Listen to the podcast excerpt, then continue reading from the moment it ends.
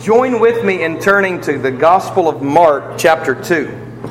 We want to look here at the Gospel of Mark and chapter 2. We're going to pick up reading in verse 13.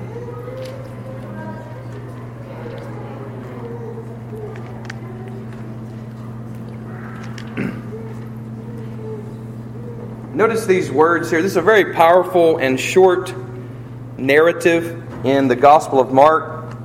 Maybe uh, it's been so tucked away that you missed it.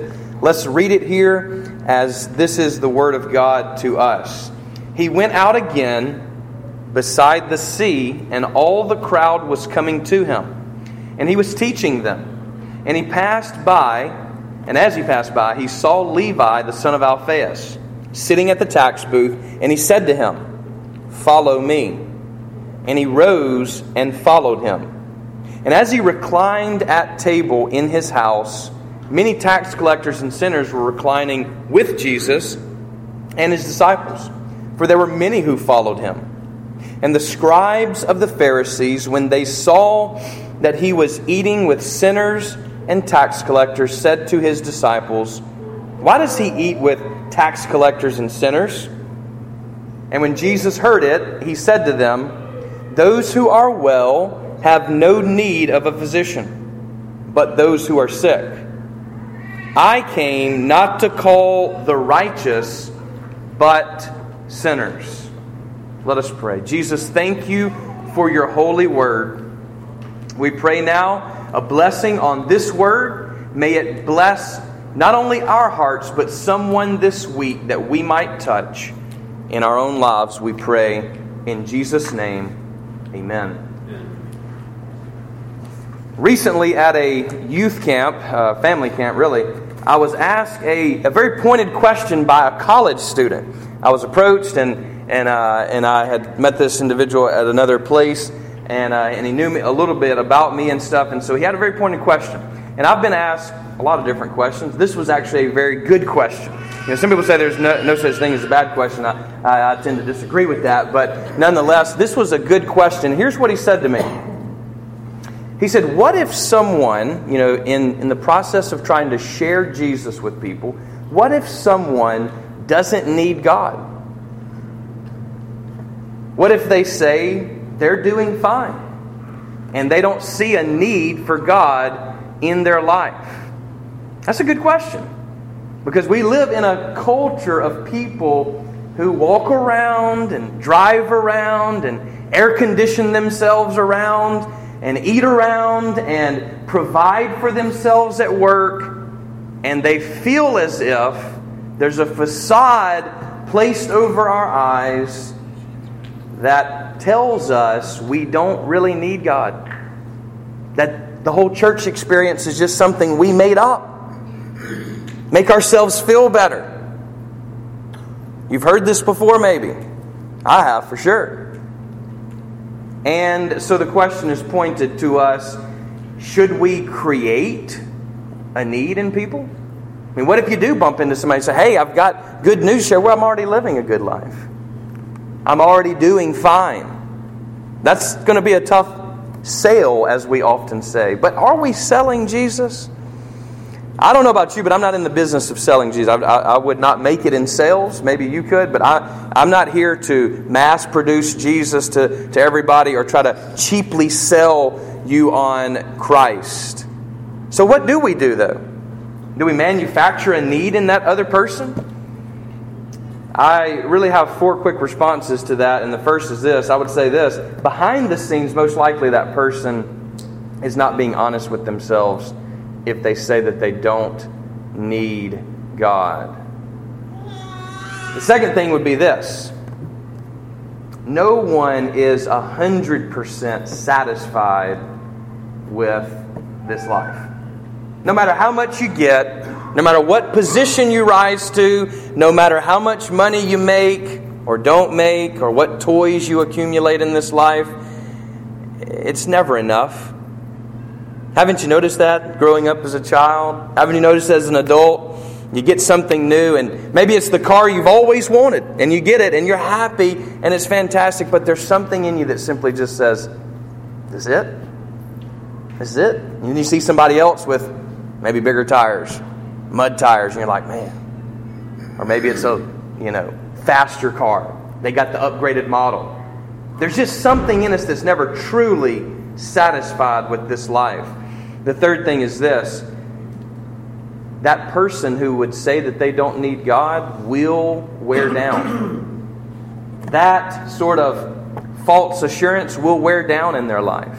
It won't last forever. They'll meet a time, and this is what I shared with that college student, they'll meet a time in their life where they won't be able to handle it themselves, where they'll have to turn to another. Their defenses will wane and the walls will be broken down. Life has a way of doing that, doesn't it? We think we're self sufficient, but life comes at us fast. It helps us realize we're not. And then lastly, and, and maybe most importantly, there's something in us that desires God and cannot be filled up with anything other than God. Isn't that where the Pharisees here found themselves with Jesus? Technically, here it was the scribes of the Pharisees, which was a particular group within the Pharisaical movement, which the Pharisees oftentimes get a bad rap they were actually just the devout and religious people of Judaism. They were the ones who actually wore the Christian t shirts. They literally had scripture that was written on their articles of clothing. So they would walk around with the Holy Scripture written on their clothing. Not only that, they would pray in public places. They gave the most. They served in the temple the most. And they were experts at the law. And you may remember that Paul himself was a, was a Pharisee. And so here's this narrative here of Jesus calling Levi. And you may say, well, who in the world is Levi? Well, he actually wrote a gospel. it's Matthew. Matthew here is Levi. Levi was probably his Hebrew name. And uh, he uses actually for the gospel writing, he actually uses a different name than his Hebrew and his, his Jewish upbringing. And so here in our story, here's what ends up happening is Jesus is again beside the sea teaching people and people are coming to him. So this is, you know, oftentimes we may have read this story and thought Levi was just kind of sitting there, had never met Jesus, and then Jesus comes by and says, "Follow me." And Levi gets up and leaves everything. Levi had heard Jesus' teachings. Levi's office probably was overlooking the, the Sea of Galilee here where, where Jesus was. He probably had, you know, pretty expensive real estate that he was renting or owning. As, as a tax collector, he would have been elite, rich. Uh, also considered a traitor uh, among his own people.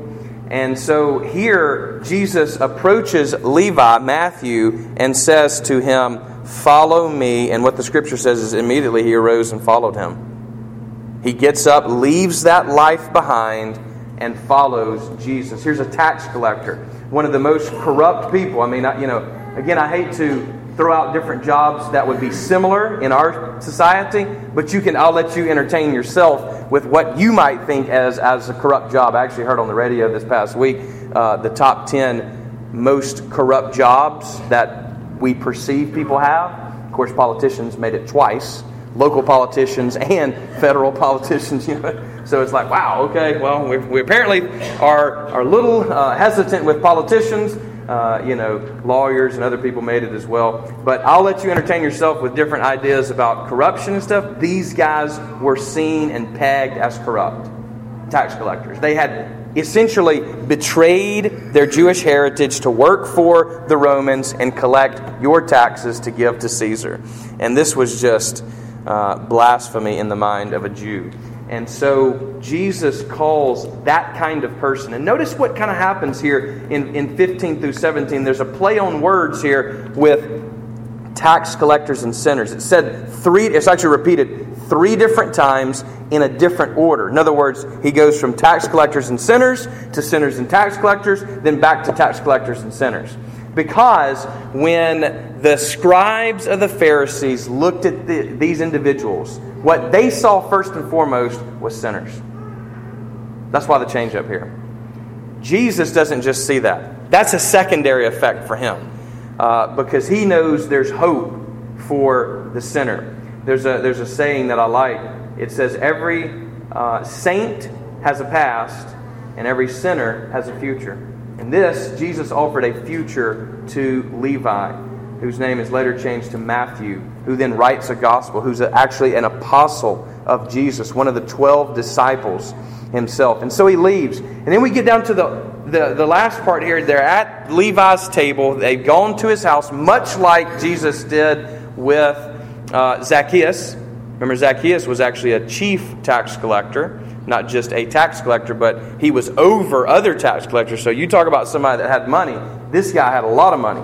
And just like that, Jesus says, Hey, buddy, we're going to your house today. Jesus knew where the good food was. And he was actually accused was he not, of actually partying and having a good time? And this was something that was actually looked down upon. So, you know, again, one reason you may say, why do, why do churches have these meals and all this kind of stuff sometimes, these fellowships? I mean, is that even godly? Well, Jesus did it. And it's also a way to reach more people. Who do you think all of Levi's and uh, Zacchaeus' friends were? They were also sinners. And so here's Jesus now at the table. He has access now to people that he normally doesn't have access to. Jesus was not super rich. Uh, and so now he has access to people that he had not had access to. And so the, but, he, but something happens here. The scribes of the Pharisees are apparently there. And if you know anything about how the houses were set up, people could look in your window and hear things that were going on. It's not like today where we have these closed in forts. You know? It's like I want to go visit you and I got to have a key code to get into the neighborhood, and then you know your house is all fortified. That was not how the ancient world functioned. You could see straight in, and people oftentimes lounged around when famous people were there outside of the houses so they could hear them. And this is apparently what was happening. The scribes necessarily weren't invited, but they were outside listening, and this is why the they actually asked the disciples the question, and Jesus hears them. And I think the takeaway from that is he hears us, doesn't he? He not only hears what we say when nobody else is around, but he hears our heart. He knows what our heart is really saying. And he knew what the heart of these scribes of the Pharisees, and they said, Why is he eating with these people? And Jesus says this powerful words here that we want to hone in on. Those who are well have no need of a physician, but those who are sick. In other words, you don't go to the doctor when you're doing great. You don't think about that. You don't think about the dentist. You don't plan your life around a dentist uh, unless something's going wrong. And he says, You're not going to find healing unless you understand your illness. Know your disease, Wesley said, know your cure. He then says this I came not to call the righteous, but sinners. You say, well, I mean, what was he saying? He doesn't he doesn't like righteous people? Well, of course, that's not what he's saying. It's it's again a play on words. The righteous here are those who think they're well, think they're okay. Just like the question that was posed to me, they believe they don't need God. Have you ever been there before? Where you felt like you really didn't need God? Maybe you wouldn't just come right out and say that, but don't we live like that? I do from time to time we have what we call first world problems. You've heard of these? A friend told me yesterday, actually, he said, um, Yeah, I'm driving around in a vehicle that does not have air conditioning. And I nearly hit the floor, you know. I'm like, How are you doing that? Like, I don't, I mean, what is wrong with you? You know what I mean? Like, what, what's going on? Do you need do you need help? I mean, you don't have air conditioning because that's a first world problem. Uh, but air conditioning is, is kind of a kind of a big thing for us. We get used to it. We get used to our pleasantries and our luxuries and our privileges, but we don't see sometimes the need around us and how well we actually have it. Uh, this is what we call sort of a, a first world problem. We we have this kind of problem too. We we go for fast food and it's not so fast, right? And we get angry, you know, over the fast food. Jim Gaffigan tells the story. We, we actually have sort of perfected trying to do fast food so much that now we just have a number. You don't even tell the person what you want, just number one, you know. He said, we'll eventually get to a place where we just drive up there and we just grunt. And then we get what we want. You know, it's just going to be that easy, you know, and you just get, get what you, oh, okay, he wants a number three. But we, we, we try to perfect all these luxuries. We try to, we try to bathe ourselves in all this stuff. And it's, it's, it's the world we live in. Look, the, there's nothing wrong with being rich. There's not. There's nothing wrong with living in luxury. The scripture doesn't say that money is the root of all evil, but instead the love of money is the root of all evil. If you can't let it go, then that's evil. I'm not saying you have to go turn off your air conditioner today. Don't do that if, you, if, you, can uh, help it at all. Um, you don't have to do these things to persecute yourself, so to speak. But when the time comes for there to be sacrifice, we need to be willing to let go. When God says share, we need to say yes rather than mine. And so we are blinded as rich people. You say, what, you know, you're talking about rich people, lap of luxury, all these kind of lavish terms. That's not me, man. well, just because you're in America, you are highly privileged. And you've heard this. I'm not, I'm not saying this to give you a guilt trip. I'm saying this to identify myself in the same camp that you're in. We're all privileged to live where we live. Maybe you've gone on a mission trip. Maybe you've seen other conditions around the world. Maybe you've seen some awful conditions right here in America. But the majority of us in this room are very privileged. We're in the top 1% of people who've ever lived like this before. You say, well, I don't have servants and stuff. Well, when you pay people to fix your food, what do you think they're doing? You pay people to fix your air conditioner pay people to do this or that, what do you think you're doing? I mean, not the majority of people in the world have not had the opportunity to do what we have to do with our money which is we make money and we pay other people to do stuff like go plant crops and go harvest those crops and put them on the thing. And we think we've done something because we had to go to the grocery store to get food. Well, I mean, I went to the grocery store, I cooked it, you know. Well, there was a whole long process behind that that we sometimes often forget. And so what ends up happening is we get caught up in our own little world of pleasing ourselves and that and then we start running over the people who are serving us. I've seen this happen. I've talked to waitresses who have told me that the worst day to receive tips is on Sunday. Which is why, if I go out to eat on Sundays, I always try to do a little more on Sundays to make up for the jerk Christians who don't.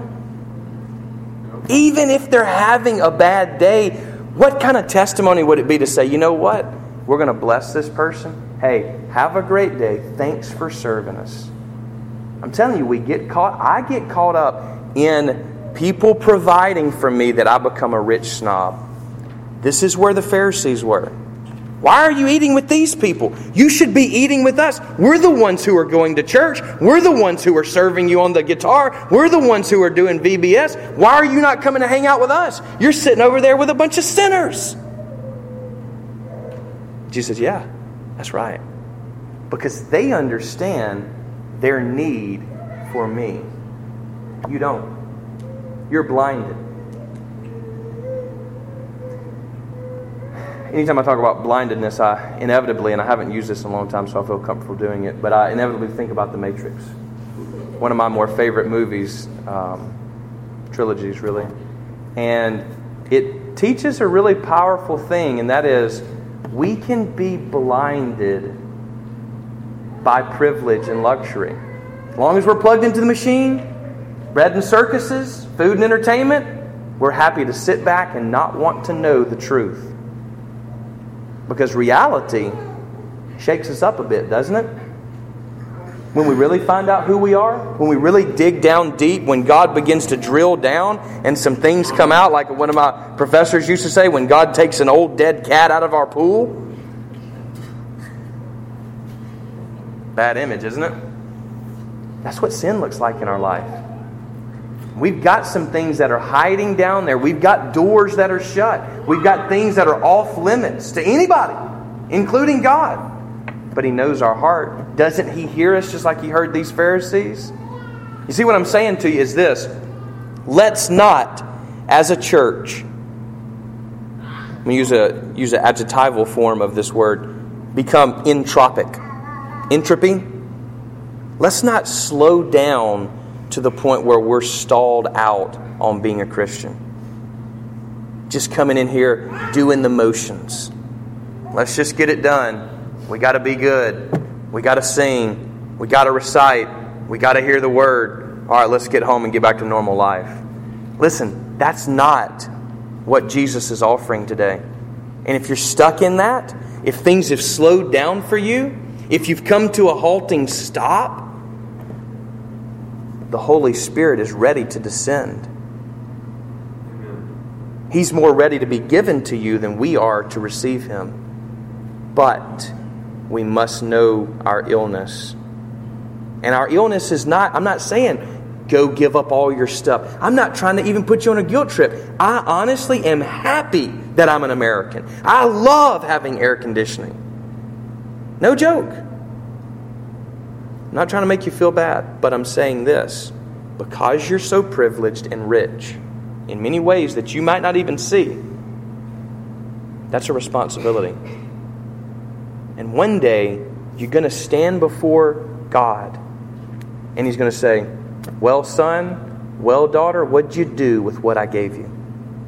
And it's not good enough to say, Well, you didn't give me what so and so gave me, you know, what they had, what you gave them. You remember Jesus told a parable about that, right? Gave one guy one, got another guy three, another guy five. The three and five, they buried theirs and it produced. Uh, I mean, not, not buried it, they, they invested it. The guy who got one, he didn't. And he even took the one away and gave it to the five. Point is, no matter what you have, God can double that, but you got to start off small. Have you ever noticed how many times in the Bible and in our world that God likes to start off with things that are small and grow them into something big. We love stories where somebody started a business in their garage and now it's a multi billion dollar company. We like stories like that of something growing. When I look at a tree, I think, wow, that was once a seed, this massive tree that's been there for 40 plus years. Started out just as a little bitty seed. But if we refuse to see our need at the beginning we'll never grow bigger than the seed. This is what Jesus says. He says, unless the grain of wheat falls into the ground and dies, it remains only a seed. There is great potential in this room. I don't mean because of what you owe. I'm not saying you have to do all this stuff with what you own, but I'm saying if you don't die to yourself, your riches, your privilege, your luxury, may swallow you up, much like the rich young ruler. The Bible speaks a lot about riches and being wealthy and how hard it is for wealthy people to enter into the kingdom of God. By all standards of measurement, America, even low income people in America, are wealthy.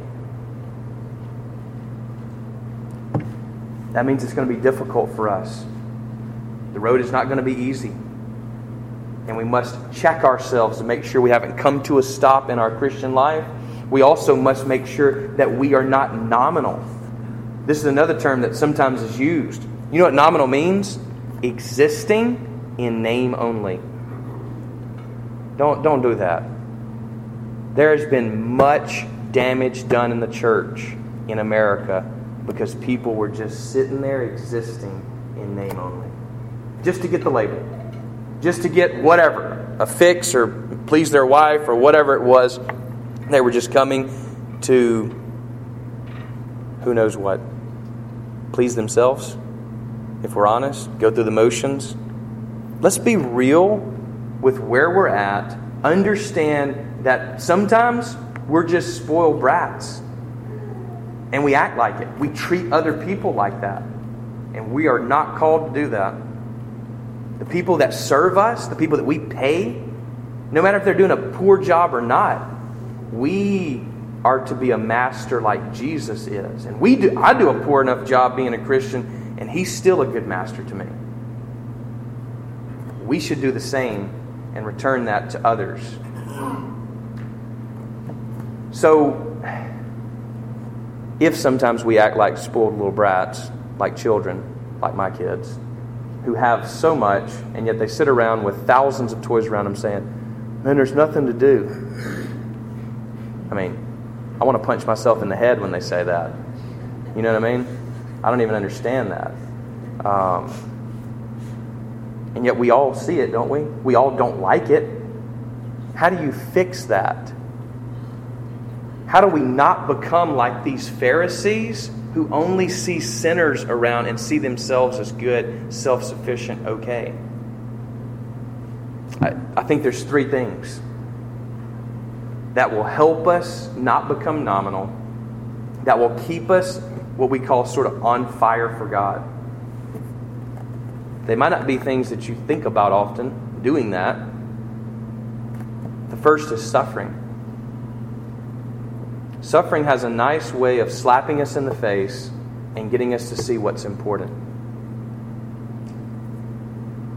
We kind of live our lives and get in our own little bubble and our own routine, get lost in ourselves, but then when somebody dies that's close to us, things go back down to ground zero. When all of a sudden a marriage is shook up, you begin to see things that are important. When tragedy strikes, when suffering is there, we see the need for others. We see how important relationships are, how precious life is. Serving. Not only suffering, but serving. When you serve another person, something changes. The way you view them changes. You know, I always had an idea about what homeless people were like and why they were there, why they were in the situation they were in. But until I actually served them myself, looked them in the face, handed them food, told them that I loved them, yeah, something changes. I think this is why, just like in our scripture reading, we're not called to go do whatever we want to do with our freedom, with our liberty, with our privilege, but instead we're called to be slaves of one another. That's some strong language. It's very particular language. It's there on purpose. Slaves of one another. Why? Because we'll fly away and crash if we're not connected to others. I love the illustration of freedom being like a kite. You've flown a kite? Imagine yourself as a kite, right? You're flying high in the air, you're cruising, but you want to go higher. So what do you do? You say, well, this thing that's tethered to me, if I could just cut that thing off, I could really go high.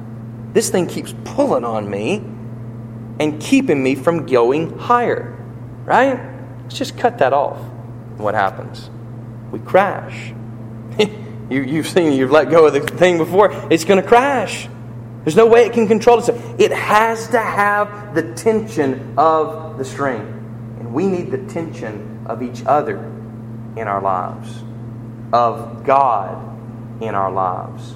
It's not safe for us not to have His cord attached to us, to be in that web of relationships a week or so ago, I, uh, Jessica had gone to Mississippi. I was by myself, and I was leaving for small group to teach. And, uh, and so, as usual, I was going to be right on time, and so I was trying to hurry to get out of there. And um, I got in my truck, or was walking out into the garage, and there was a bird that was in my garage perched up on like some of my stuff and he was freaking out. You know what I mean? Like he's like, I don't want to be in here. You know, he's flying around like crate like a banshee. So I open up both garages, pull my truck out. I'm like, all right, buddy, come on, let's get. And he just kept flying, hitting his head on stuff, going into the garage, you know, doors, how they pull up, and he's going around here. And so he's just flying around, hitting stuff. And I'm like, all right, come on, buddy, let's get you out of here, man. I got to go. So I got a broom and I'm like trying to like hit him down. So, I mean, if he'd have went flown down that much, he'd have been out of my garage. And he just kept flying. I was like, get down, you know, and he's just going from place. And I struggle with him till I, I mean, I worked with him for 15 minutes. And he's still just flying high, hitting the ceiling. Won't get out. He just, he just go down a little bit, he'd have been out. So I had to close down the garage, leave him in there. Wonder what would happen to him. Wonder what I was going to find when I come back, you know, from small group. Two hours later, I come back, open up the garage, and actually, as I'm opening the garage, he's in the window looking at me. He's caught. He's actually caught behind the blinds, just looking at me. You know, eyes darting everywhere. So I'm like, okay, this is going to be fun. You know. Uh, so I get over there, and I like all I do is just open up the blinds, and he flies straight out. That quick. And it was like the Holy Spirit told me, "You're a lot like that bird, big guy." You want to fly high. You think you know how to get out. Because how to get out is to go up, right? In God's kingdom, how to go up is to go down.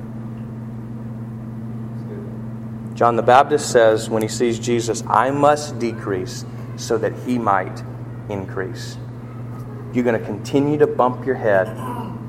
You're going to continue to just bang into the wall of this life until you lower yourself, until you humble yourself, until you confess your need for Jesus. We're not going to get out. We're not going to be free. But when we do, it's just a matter of Him opening the bars and we fly straight out. We're meant to fly, we're meant to be free. Some of us are not. Even with all that we have and all that we've done, we're not free. We're not happy. We're like these Pharisees so worried about accusing others and thinking good of ourselves that they don't see their need for God. Are you willing this morning, along with me, to lower yourself, to bend your knee to the Father, to humble yourself and to confess your sins? Didn't Jesus do these three things? He suffered, He served, and then lastly, He shared. We're called to share. We're called to share everything that we have. All of it's His. We are just sharing it with who He wants us to and where He wants us to. Jesus did these things, and if we're following Him, then we must do these things. And when we do, we'll find freedom, we'll find life, we'll find happiness, because all of that is fulfilled in our desire for God our need for Him. So this morning, do what Levi did, Matthew. And when he says, Follow me, stand up and follow him. Amen.